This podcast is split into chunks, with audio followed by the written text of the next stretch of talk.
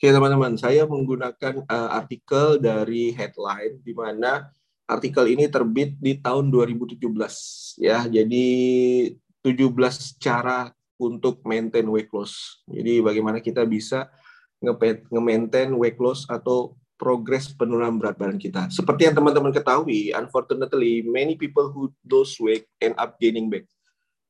Guys, mau tidak mau suka atau tidak suka banyak sekali teman-teman kita di luar sana. Mungkin teman-teman juga pernah berada dalam kondisi teman-teman udah turun berat badan tapi teman-teman naik berat badan lagi. Faktanya teman-teman 20% orang-orang yang melakukan diet itu biasanya akan berakhir dengan turun berat badan. Yes berhasil. Mereka berhasil. Tapi membuat mereka menjadi berat badannya itu bertahan dalam jangka waktu yang lama, itu hanya 20% doang. 80% sisanya, itu mereka diet, turun berat badan, habis itu mereka naik berat badan lagi. ya uh, Kayak yang biasa di, uh, apa, di ini, di TikTok, turun naik, turun naik, turun naik, turun naik, terus. ya jadi hanya 20% aja teman-teman menurut beberapa penelitian. Bagaimanapun teman-teman, hal ini mungkin akan uh, ngebuat teman-teman ya percuma aja dong kalau saya diet nanti juga akan uh, naik lagi berat badannya. Uh, tapi sebenarnya teman-teman angka itu itu bukanlah angka yang pasti ya. Yang namanya penelitian itu namanya penelitian kan berdasarkan populasi berdasarkan sampel. Jadi enggak nggak selamanya penelitian itu bisa digeneralisasikan ya atau dianggap secara uh, berlaku secara global. Nah, jadi penelitian itu cuma mau ngasih data ke teman-teman semua bahwa kalaupun teman-teman ikut program diet dan teman-teman berhasil, tantangan terbesarnya tuh sebenarnya bukan turun berat badan, tapi mempertahankan berat badan yang sudah turun itu supaya nggak kembali lagi ke titik semula atau lebih dari titik semula ya. Jadi ada 17 strategi yang akan dijelasin teman-teman. Tapi sebelumnya dikasih tahu dulu tuh, kenapa sih seseorang itu bisa naik kembali berat badannya setelah mereka berhasil dalam program diet. Jadi nomor satu penyebabnya adalah restrictive diet. Restrictive diet ini sering kali teman-teman temui atau mungkin teman-teman dulu pernah lakukan di mana Salah satu cirinya adalah ekstrim defisit kalori. 800 kalori, terus 500 kalori. Jadi makannya cuma sedikit doang, teman-teman. Ya, dikit banget. Nah, orang-orang yang melakukan restrictive diet atau pengurangan kalori yang eh, luar biasa ini, itu secara tidak langsung akan membuat metabolisme tubuh teman-teman itu slow. Ya, metabolisme itu apa? Metabolisme itu sederhananya adalah proses eh, menghasilkan energi dalam tubuh teman-teman. Ya, kenapa? Karena teman-teman semua kita sekarang nih berada di era yang namanya food matrix. Food matrix itu apa? Food matrix itu adalah ketika kita makan satu makanan, kita nggak dapat karbo aja, kita dapat protein, kita dapat lemak, kita dapat vitamin, kita dapat mineral. Ya, jadi nggak nggak nggak serta merta tuh teman-teman bilang saya nggak suka nasi karena itu karbo. Yes, memang betul dia sumber karbo teman-teman. Tapi ada beberapa jenis makanan yang beririsan. Dia mengandung karbo, mengandung protein juga. Dia mengandung protein, mengandung lemak juga. Atau dia mengandung ketiganya. Nah, Food matrix ini teman-teman, ketika masuk ke dalam tubuh dan masuk ke dalam proses metabolisme tubuh, barulah dibedain. Karbohidrat ada jalur metabolisme sendiri, eh, lipid ada jalur eh, metabolismenya sendiri, terus protein ada jalur metabolismenya sendiri. Nah, ketika teman-teman melakukan restrictive diet atau kalori defisit yang ekstrim, tubuh teman-teman akan mengalami slow metabolisme. Jadi metabolisme lambat. Dan secara tidak langsung akan meng, apa, meng, mempengaruhi regulasi dari hormon appetite. Hormon appetite ini ada dua teman-teman yang dikenal, yaitu hormon ghrelin, pengatur rasa eh, lapar, sama hormon leptin, pengatur rasa kenyang. Nah, jadi kalau teman-teman ekstrim kalori, otomatis tuh kedua hormon ini akan terpengaruhi. Dan secara tidak langsung, dua hal inilah yang akan ngebuat teman-teman jadi naik berat badan lagi. Kenapa? Karena ketika teman-teman sudah turun berat badan, teman-teman akan mencoba kembali lagi membuat tubuh eh, tubuh teman-teman makannya jadi kembali seperti semula, ya kan? Nah, yang tadinya kan udah ekstrim nih kalorinya. Makan ini nggak boleh, makan itu nggak boleh, makan ini nggak boleh, makan itu nggak boleh. 800 kalori menyiksa kelaparan. Otomatis setelah teman-teman turun berat badan, ada alarm di otak teman-teman. Nah, udah turun nih. Sekarang saatnya makan lagi. Otomatis naik berat badan lagi. Ya. Terus yang kedua adalah wrong mindset. Wrong mindset itu apa? when you think of a diet as a quick fix rather than a long-term solution to better your health, you will be more likely to give up and gain back to weight you uh, weight you lost. Ya. Ada banyak orang di luar sana yang punya mindset bahwa yang namanya diet itu adalah harus cepat. Daripada mikirin diet itu adalah proses long term atau jangka waktu yang lama untuk investasi kesehatan kita. Dan kamu biasanya akan lebih lebih mudah untuk menyerah Eh, dan akhirnya balik lagi ke berat badan kamu semula atau lebih ya. Teman-teman, eh, saya mau kasih tahu teman-teman semua, apa pun metode dietnya, apa pun hasil program diet yang teman-teman lihat di luar sana, di internet, dan masih banyak lagi, itu semuanya berproses, guys. Nih ya, saya pernah uh, lihat video wawancara Adele. Adele itu bisa berubah sampai sekarang dan menggunakan metode diet shirt food ya SIRT FUUD kalau nggak salah shirt diet itu teman-teman dua tahun dia bisa sampai ke seperti itu jadi kuncinya sebenarnya adalah adherence dan sustainability bagaimana dia patuh dan berlanjut selama dua tahun itu bisa sampai ke titik yang sekarang nah orang-orang itu tuh nggak nggak ada yang tahu orang-orang hanya fokus ngebahas Adele turun berat badan dan bisa berubah sampai sekarang. Jarang sekali yang ngebahas durasi waktunya dua tahun, guys. Ya, dan saya juga pernah nanya sama Coach Widya yang turun 60 kilo. Satu tahun lebih bisa turun 60 kilo. Itu luar biasa loh. Satu tahun. Nah, pertanyaannya sekarang, apakah kita mampu? Satu tahun, guys uh, intinya adalah sebenarnya bukan apakah kita mampu, tapi apakah kita punya mindset yang benar terhadap program diet sih sebenarnya. Mampu nggak mampu mau urusan belakangan. Yang penting mindset kita tuh bahwa yang namanya hasil itu butuh proses. Proses berarti butuh waktu. Ya udah. Terus yang ketiga adalah lack of sustainable habits ya habits. Nih kita kurang sekali Eh, kebiasaan habits kita untuk sustainable berlanjut teman-teman. Many diets are based on willpower rather than habits you can incorporate into your daily life. Nah ini buat teman-teman yang sering kali uh, merasa bahwa kok kayaknya motivasi untuk diet turun, keinginan untuk turun berat badan tuh nggak menggebu-gebu seperti dulu.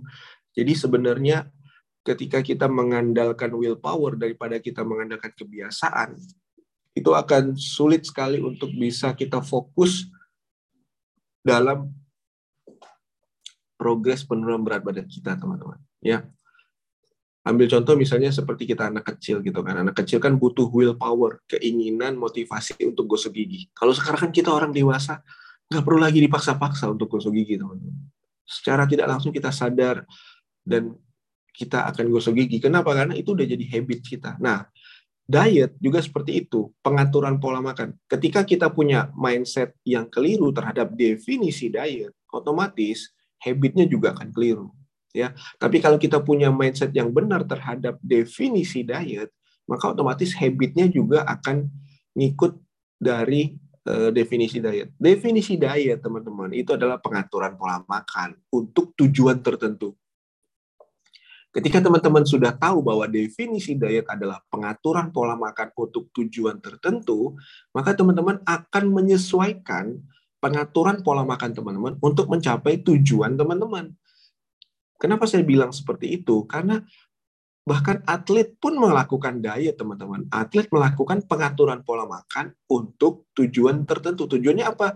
Supaya tubuhnya tetap bugar, tubuhnya tetap bisa siap berkompetisi dalam jangka waktu yang lama, tubuhnya tetap bisa berolahraga dengan durasi waktu tertentu. Ada juga orang-orang yang sakit juga melakukan diet. Supaya apa? Supaya cepat sembuh, supaya hasilnya tidak relapse atau balik lagi penyakitnya. Misalnya teman-teman yang diabetes. Teman-teman yang diabetes kan juga melakukan diet, pengaturan pola makan supaya apa? Mengatur kadar gula di dalam tubuhnya. Jadi, kalau teman-teman punya pemahaman bahwa diet bukan sekedar turun berat badan, maka teman-teman akan punya pemahaman juga terhadap kebiasaan dalam pengaturan pola makan. Nah, itu adalah tiga hal yang paling sering ngebuat orang-orang jadi naik berat badan lagi, teman-teman bahkan lebih parah. So, kita mulai dari nomor satu. Jadi strategi nomor satu yang teman-teman bisa lakukan adalah burn more atau olahraganya jadi jauh lebih sering. Jadi kalau eh, dengan kita olahraga atau regular exercise itu memiliki peranan penting dalam pengaturan berat badan teman-teman. Nah, exercise often atau regular exercise sering kali diterima, diterima tuh setengah-setengah teman-teman yang menganggap bahwa oh berarti uh, olahraga ini bisa jadi uh, pelampiasan untuk membakar makanan kalori makanan yang baru aja kita makan di luar jalur meal.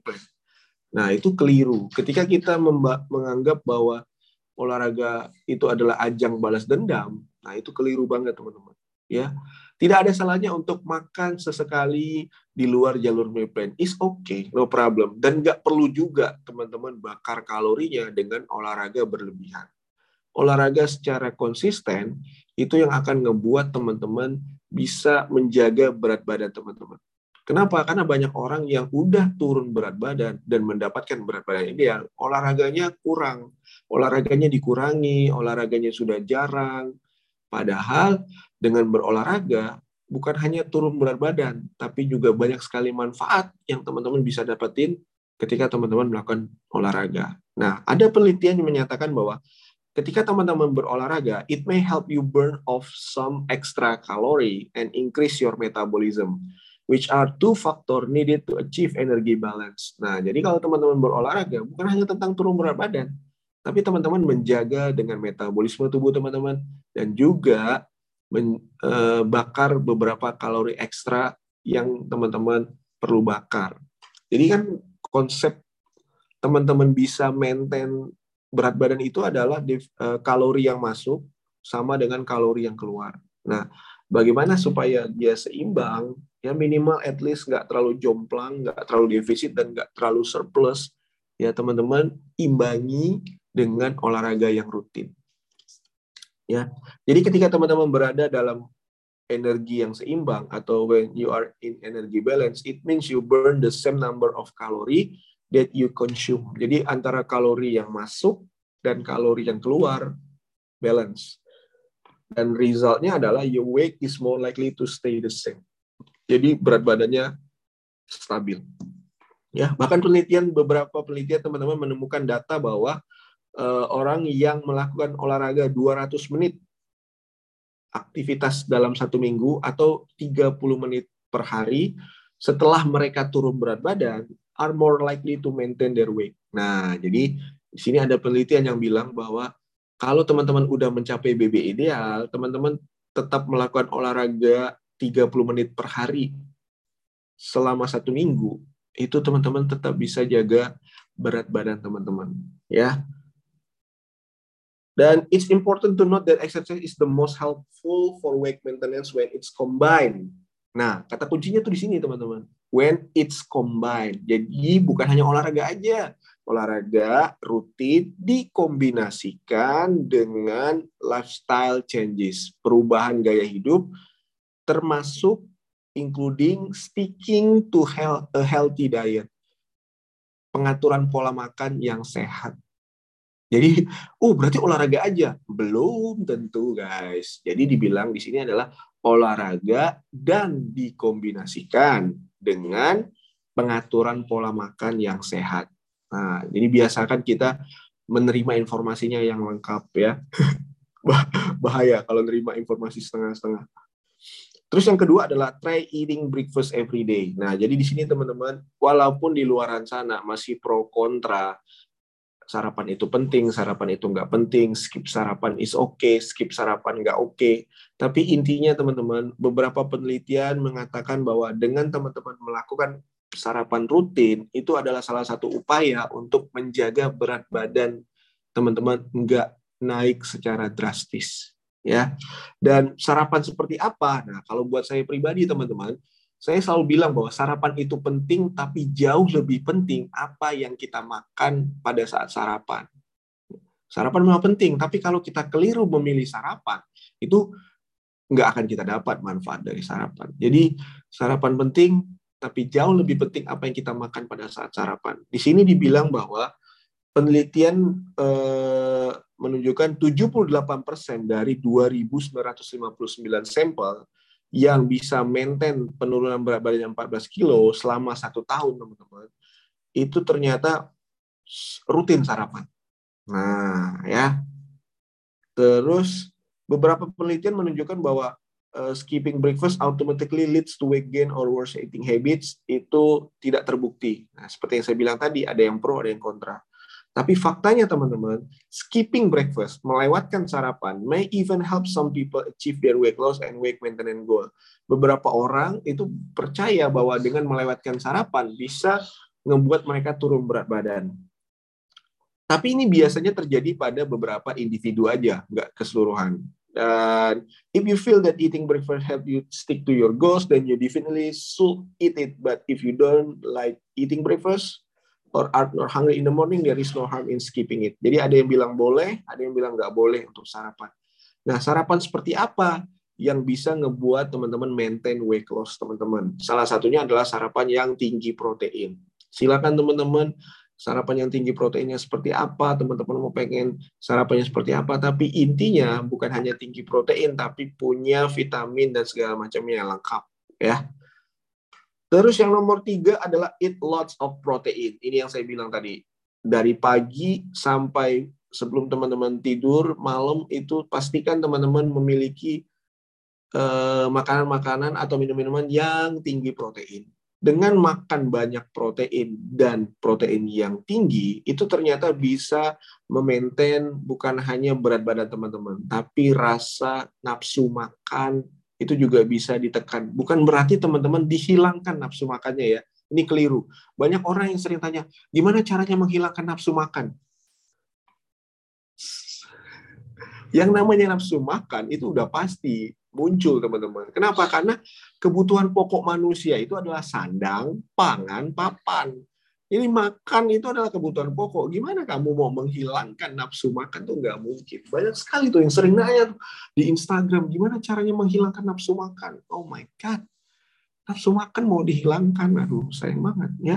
Jadi bukan menghilangkan nafsu makan teman-teman, tapi menekan nafsu makan yang berlebihan setelah kita udah makan. Nah ini nih, kenapa orang sering kali masih pengen makan padahal mereka baru aja makan Salah satu penyebabnya adalah regulasi hormon ada anak saya hormon lapar dan kenyang. Ya hormon leptin dan hormon ghrelin. Nah protein yang cukup ternyata bisa membuat produksi hormon leptin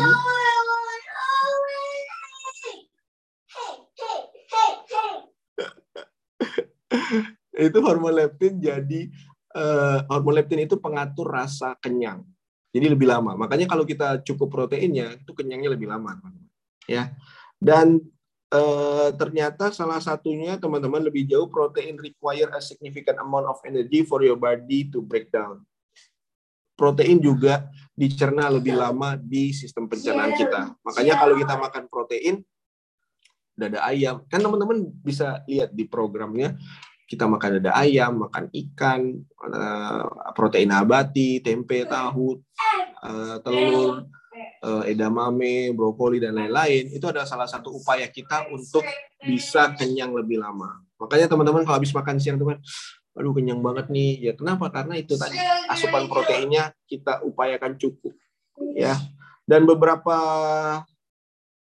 penelitian teman-teman yang nomor empat itu menyatakan bahwa wake yourself regularly, bukan daily. Ya kan? Tapi saya timbang tiap hari. Boleh aja, no problem teman-teman. Jadi ada orang yang merasa dengan timbang setiap hari mereka lebih aware, mereka lebih sadar dengan fluktuasi berat badannya. Tapi ada orang juga yang ngerasa under pressure dengan uh, melakukan aktivitas penimbangan setiap hari. It's okay, no problem. Kalau teman-teman mau nimbang setiap hari, boleh. Teman-teman mau nimbang enggak setiap hari juga boleh. Nah, tapi pastikan teman-teman nimbangnya secara reguler. Seminggu tiga kali, atau seminggu dua kali, Intinya adalah secara reguler teman-teman timbang. Kenapa? Salah satu cara untuk memonitor progres diet kita adalah dengan punya data.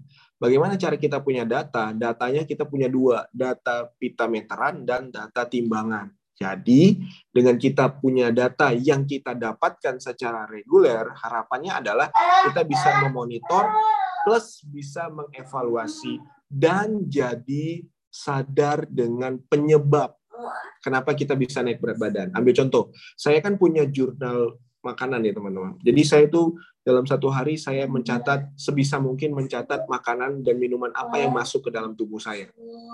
Saya catat nih. Nah, ketika saya timbang, terus saya naik berat badan, saya bisa lihat timbangan terakhir saya berapa, timbangan hari ini berapa, naiknya berapa kilo, saya akan breakdown selama berapa hari itu saya makan apa aja oh ternyata kemarin saya makan ini, makan ini, makan ini. Oh berarti dengan saya makan-makan ini aja naik berat badan nih. Oh berarti di nextnya saya coba kurangi. Nah, jadi salah satu cara untuk kita memonitor dan menciptakan kesadaran terhadap program yang kita lakukan adalah dengan punya data, data pita meteran dan data timbangan. Ya, jadi teman-teman nggak nggak nggak bertanya-tanya. Biasanya kan sering bertanya, kenapa ya naik berat badan ya? perasaan. Nah, kalau udah muncul perasaan makannya kemarin nggak terlalu banyak, iya makan kemarin nggak terlalu banyak. Sebelum-sebelumnya makannya gimana? Gimana cara kita memonitornya? Ya itu tadi salah satunya dengan food journaling. Kita mencatat makanan yang kita makan. Oke, okay? dan teman-teman semua, dengan kita sering melakukan uh, nimbang berat badan, itu ternyata kita bisa memonitor pola makan kita dan kita jadi nggak terlalu ngebuat tubuh kita surplus kalori. Ya, nah di akhir kalimatnya dibilang, jadi berapa sering kita harus nimbang berat badan itu adalah personal choice, pemilihan pribadi, terserah teman-teman. Gak ada yang salah nimbang. Nimbang tiap hari boleh, nimbang gak setiap hari boleh. Yang penting nimbangnya rutin. Boleh seminggu dua kali, seminggu tiga kali. Yang penting nimbang ya. Terus yang nomor lima apa? Be mindful of your carb intake. Nah, jadi teman-teman semua, kalau kita ibaratkan, walaupun itu enggak sepenuhnya benar, ya, karbohidrat itu adalah seperti kertas yang nyerap air. Nah, jadi ketika teman-teman terlalu banyak makan karbo, teman-teman akan pasti naik berat badan kalau teman-teman timbang. Salah satunya kenapa? Karena karbo yang masuk ke dalam tubuh itu akan menyerap lebih banyak air di tubuh teman-teman sehingga teman-teman mengalami yang namanya water retention. Ketika teman-teman mengalami water retention, teman-teman nimbang, teman-teman pasti naik berat badan.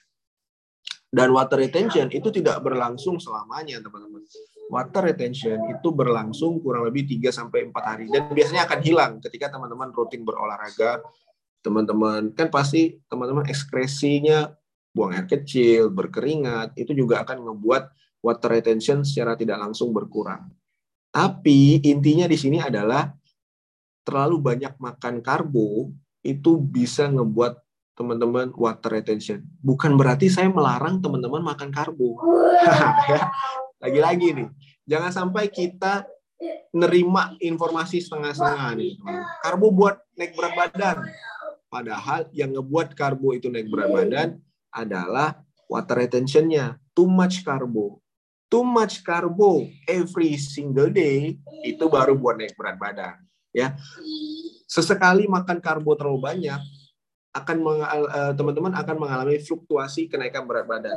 Tapi makan karbo terlalu banyak setiap hari dalam jangka waktu yang lama itu pasti naik berat badan. Jadi harus beda ini teman-teman ya. Be mindful of your carb intake. Jadi katanya eating too many refined carbs such as white bread, roti putih itu, roti tawar biasanya, pasta, terus jus buah, can be detrimental to your weight maintenance goal. Yang saya bilang di sini adalah jus buah instan teman-teman ya, bukan jus buah yang teman-teman buat dari buah segar. Kenapa? Karena jus buah instan biasanya gulanya banyak, kemudian dia pakai sari pati teman-teman, bukan jus eh, bukan buah beneran. Ada perasa dan segala macamnya.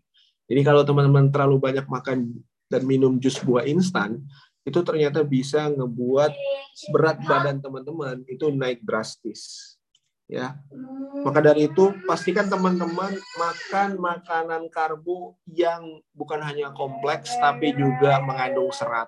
Itu bagus banget buat tubuh dan sistem pencernaan teman-teman. Otomatis juga pastinya serat bisa ngebuat kita kenyang lebih lama. Ya berarti kita nggak boleh makan karbo dong. Bukan nggak boleh. Boleh teman-teman. Tapi kita membatasi asupan karbo yang terlalu banyak dalam progres program diet kita. Ya. Terus yang keenam apa? Angkat beban. Ya jadi buat teman-teman yang mungkin punya uh, dana lebih nggak ada salahnya investasi dumbbell atau investasi kettlebell atau investasi uh, apa namanya weight band itu di rumah teman-teman. Tapi kalau teman-teman punya waktu luang dan bisa fleksibel keluar, teman-teman bisa mulai angkat beban di gym ya.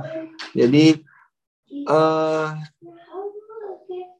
ketika kita angkat beban teman-teman, maka kita akan punya goals yang beda-beda. Ada orang angkat beban pengen lean body, jadi tubuhnya tuh kenceng aja. Ada ada yang tujuannya bodybuilder ya badannya jadi besar. Ada orang yang tujuannya six pack pengen dapetin ada orang yang pengen tujuannya turun berat badan ada orang yang pengen tujuannya supaya lebih bugar. Nah ketika teman-teman angkat beban teman-teman tujuannya apa? Itu dulu ya. Kenapa? Karena enggak serta merta teman-teman angkat beban teman-teman langsung dapat lima limanya belum tentu ya. Jadi nggak semudah itu kita jadi badan yang punya bodybuilder. Nggak semudah itu kita punya six pack. Nggak semudah itu kita badan kita lean. Nggak semudah itu, teman-teman. Jadi jangan dulu langsung alergi dengan angkat beban, ya. Karena angkat beban itu pun nanti akan dikerucutkan lagi tujuannya apa. Nah, dengan kita mengangkat beban, teman-teman, tujuannya adalah salah satunya untuk maintain masa otot masa otot teman-teman. Ya, ketika kita punya masa otot yang cukup, itu bisa membakar kalori yang lebih banyak. Dan kabar gembiranya teman-teman, ketika kita melakukan olahraga kardio, kita akan bakar kalori betul, tapi kalori yang terbakar hanya pada saat kardio aja. Tapi ketika teman-teman melakukan olahraga angkat beban dan setelah teman-teman selesai olahraga angkat beban, itu kalori masih tetap terbakar, guys ya saya lupa nama istilahnya apa. Tapi intinya adalah kalori masih tetap terbakar dibanding ketika teman-teman olahraga kardio. Berarti kardio jelek dong lebih bagus angkat beban. Enggak itu beda lagi. Jangan ambil informasinya setengah-setengah. Ya itu beda lagi. Kan kita bicara ini baru bicara dari sisi kalori. Kalau kita bicara sisi purpose, sisi manfaat dan segala macamnya, maka dua-duanya bagus menurut saya. Saya juga sering kardio, saya juga sering angkat beban, jadi dua-duanya saya lakukan teman-teman ya. Nah, jadi ketika teman-teman eh, angkat beban, itu teman-teman salah satu manfaatnya menjaga masa otot dan meningkatkan metabolisme tubuh teman-teman. Yang otomatis bakar kalorinya lebih banyak ya. Dan kabar jeleknya adalah di usia 30 tahun secara tidak langsung itu akan terjadi penurunan masa otot alami di tubuh teman-teman di usia 30 tahun ke atas. Eh, setiap tahun satu persen, dua persen, tergantung gaya hidup teman-teman, ya. Dan ini biasa dikenal dengan istilah sarkopenia. Ketika teman-teman mengalami penurunan masa otot, otomatis lambat laun di usia teman-teman yang uh, menjelang 50, 60 tahun, tubuh teman-teman akan sangat sulit beradaptasi dengan daya tahan, endurance-nya. Teman-teman akan lebih sulit untuk berlari, teman-teman akan lebih sulit untuk mengangkat beban, teman-teman akan sulit untuk naik tangga dan segala macamnya. Setiap pergerakan rangka tubuh teman-teman itu kan akan berhubungan dengan yang namanya otot. Jadi, teman-teman bisa bayangin, selamat dari 30 tahun itu, kalau teman-teman nggak mulai latih dari sekarang, otot tubuh teman-teman, dia akan hilang juga sarkopenia. Nah, supaya hal itu tidak terlangsung, berlangsung eh, dan berdampak secara signifikan di usia tua teman-teman, maka teman-teman mulai dari sekarang mulai angkat beban. Ya, tapi saya nggak bisa angkat beban, saya nggak mampu untuk angkat beban. No problem teman-teman. Mulai dengan yang satu kilo aja dulu, teman-teman biasakan terus nanti mulai bertambah jadi 3 kilo, jadi 5 kilo. Ya saya juga dulu nggak mampu mengangkat yang berat-berat, teman-teman. Ya, dan beberapa penelitian menunjukkan bahwa dengan kita mengangkat beban, after kita weight loss, setelah kita turun berat badan, itu more likely to keep weight off by maintaining muscle mass. Jadi masa otot kita di maintain, ya. Untuk mendapatkan hasil yang hmm, manfaatnya itu optimal, direkomendasikan teman-teman angkat beban setidaknya seminggu dua kali. Dan pastikan angkat beban yang teman-teman lakukan itu full body workout. Jadi seluruh badan. Teman-teman bisa bagi eh, hari pertama di minggu pertama itu adalah upper body, habis itu di minggu ke, eh, di hari kedua minggu pertama lower body.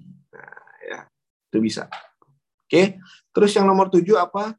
Be, be prepare for setbacks. Nah, ini yang penting banget. Kenapa? Karena yang namanya perjalanan proses pengaturan pola makan, healthy, active lifestyle, yang namanya naik berat badan lagi, itu adalah normal. Tapi normalnya tuh jangan sampai lebih dari 4 kilo, lebih dari 5 kilo ya. Kalaupun teman-teman naik satu kilo, naik dua kilo, is okay. Teman-teman bisa balik lagi, back on track. Ya, banyak orang yang punya konsep all or nothing itu tuh jauh-jauh, buang jauh-jauh teman-teman. Konsep all or nothing tuh kayak misalnya gini, uh, dia lagi pergi ke mall, dia lagi program diet, terus dia pergi ke mall, dia makan es krim. Aduh, makan es krim. Eh, udahlah, besok aja lagi.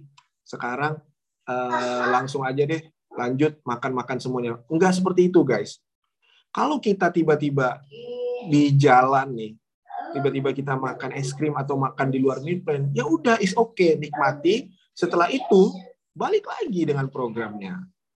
Jangan bablas sampai akhir, terus besoknya mulai lagi dari nol.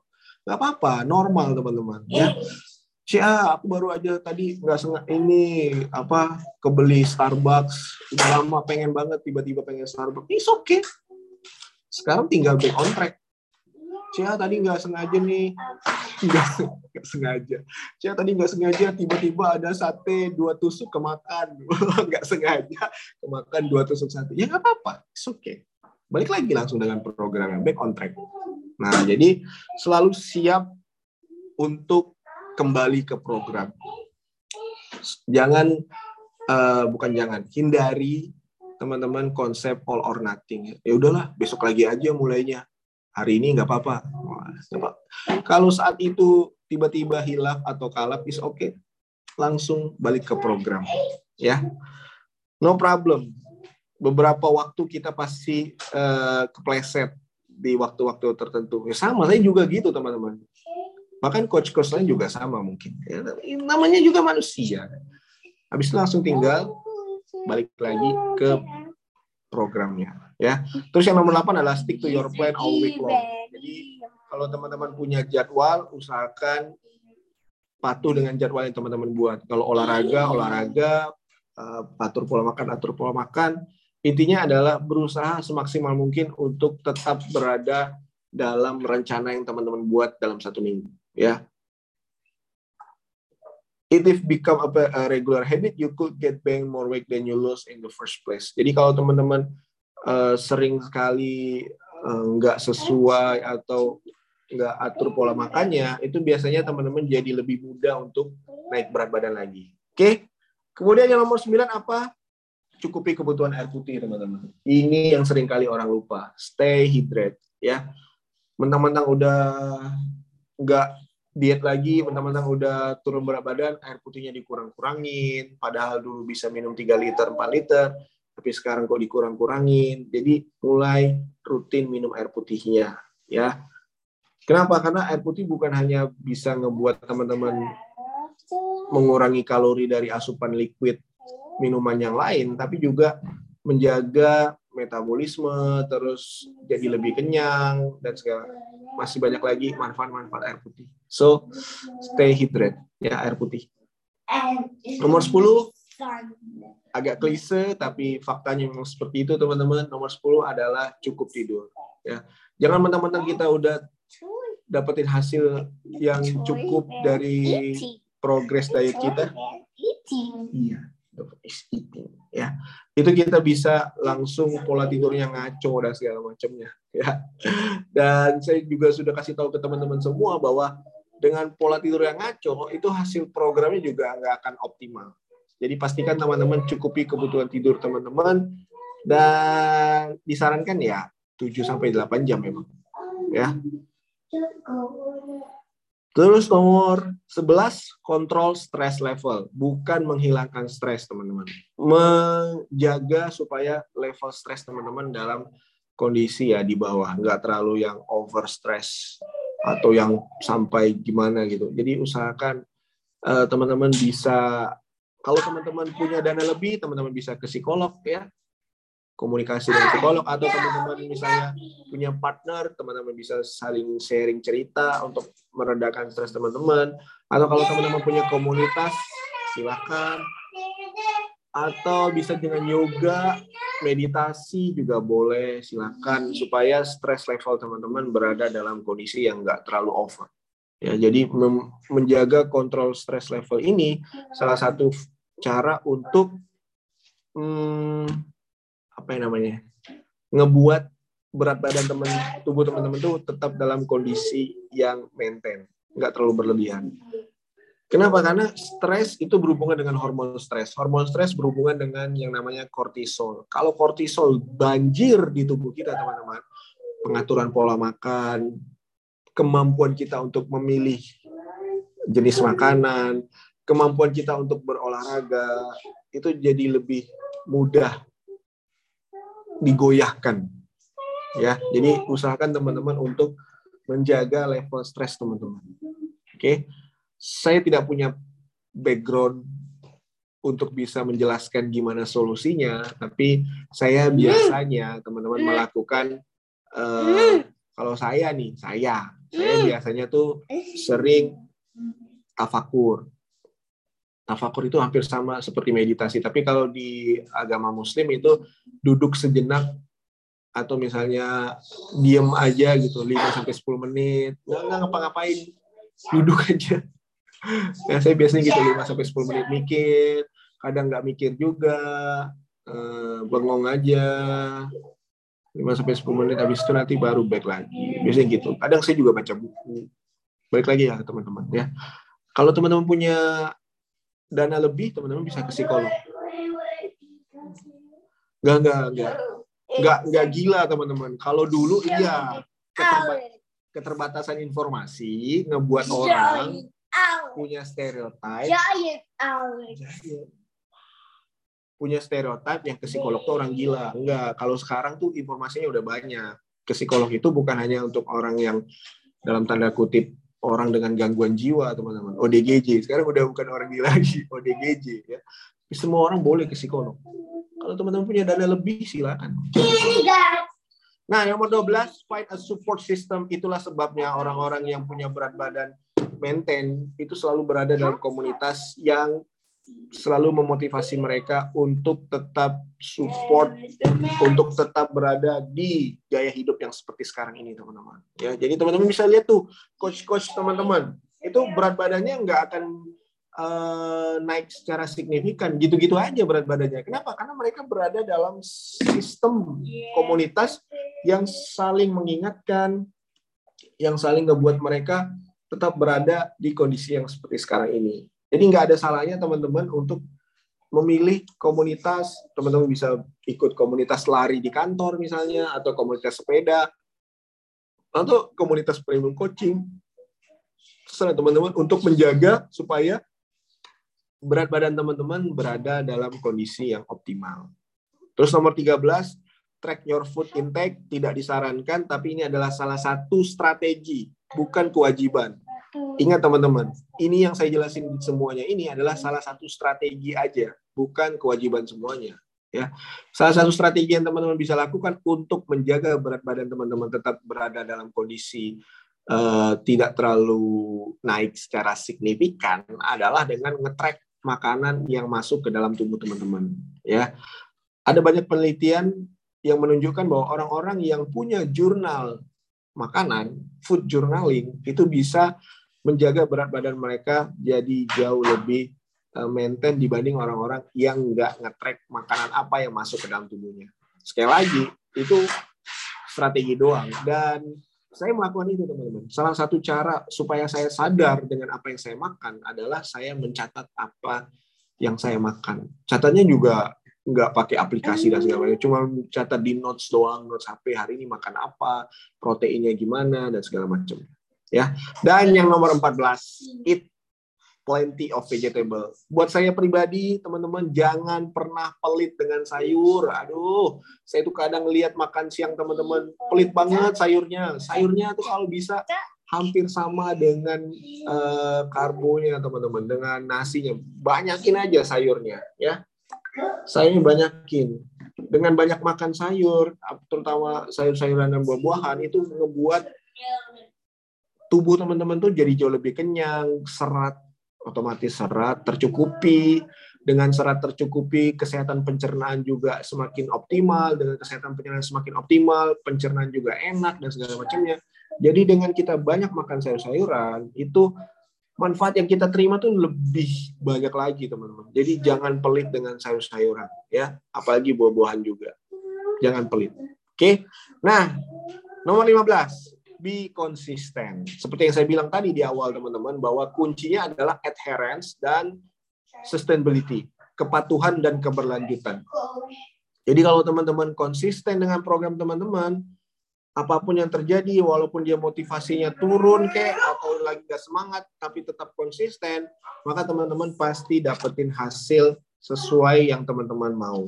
Ya, konsisten. Apa pun, konsisten is the key katanya. Ya, Terus yang nomor 16, mindful eating. Mindful eating adalah salah satu strategi dari uh, pola makan. Jadi bukan metode diet, teman-teman. Mindful eating ini adalah strategi. Strategi yang ngebuat kita itu jadi lebih sadar dengan apa yang kita makan. Mindful eating nih salah satu caranya ya kalau orang muslim adalah ngunyah makanan, ya kan? Makanya kan Nabi Muhammad ada hadisnya tuh kita ngunyah makanan dan segala macamnya. Itu adalah salah satu cara untuk kita mindful eating. Kita rasakan teksturnya, kita rasakan aromanya, kita lihat warnanya. Nggak multitasking. Kan kebanyakan dari kita sekarang saking sibuknya tuh sering kali multitasking. Gitu juga makan, gitu juga belajar, gitu juga ngerjain tugas, gitu juga ngerjain paper gitu juga ngerjain tugas perusahaan kantor dan segala macamnya. Sambil lihat HP sambil nonton YouTube dan segala macamnya. Multitasking ngebuat kita nggak sadar dengan apa yang kita makan. Padahal sinyal dari lambung atau usus untuk sampai ke otak itu butuh proses. Butuh waktu teman-teman. Oh ya Hah? Boxen Oreo tunggu ya jadi bentar lagi selesai oke jadi kita butuh uh, mindful eating dan yang nomor 17 adalah make sustainable changes to your lifestyle. Jadi balik lagi dengan yang namanya sabarlah dulu, Dedi masih ini sebentar ya, lima menit, oke? Okay? Oke, okay, tunggu di sini, tunggu wait. Change to your lifestyle. Itu nomor 17. Jadi kuncinya adalah sebenarnya teman-teman diets can be restrictive and unrealistic which often leads to weight gain. Jadi sekali lagi jangan pernah teman-teman uh, menganggap bahwa yang namanya penurunan berat badan terus meng, uh, oh ya iya. Tunggu. Uh, teman-teman melakukan progress diet itu supaya teman-teman bisa hanya sekedar turun berat badan. Sekali lagi saya bilang, turun berat badan itu mudah sebenarnya, tapi mempertahankannya itu jauh lebih sulit, teman-teman. Sulit bukan berarti nggak bisa. Sulit artinya butuh effort, butuh usaha, butuh komitmen, butuh konsisten. Oke, teman-teman. Uh, anak juga udah mulai ngajak main. Oke, okay. terima kasih teman-teman atas uh, partisipasinya pada hari ini. Kita akan ketemu lagi di sesi berikutnya dan insya Allah besok pagi jam 7 kita akan olahraga bareng-bareng secara virtual via Zoom.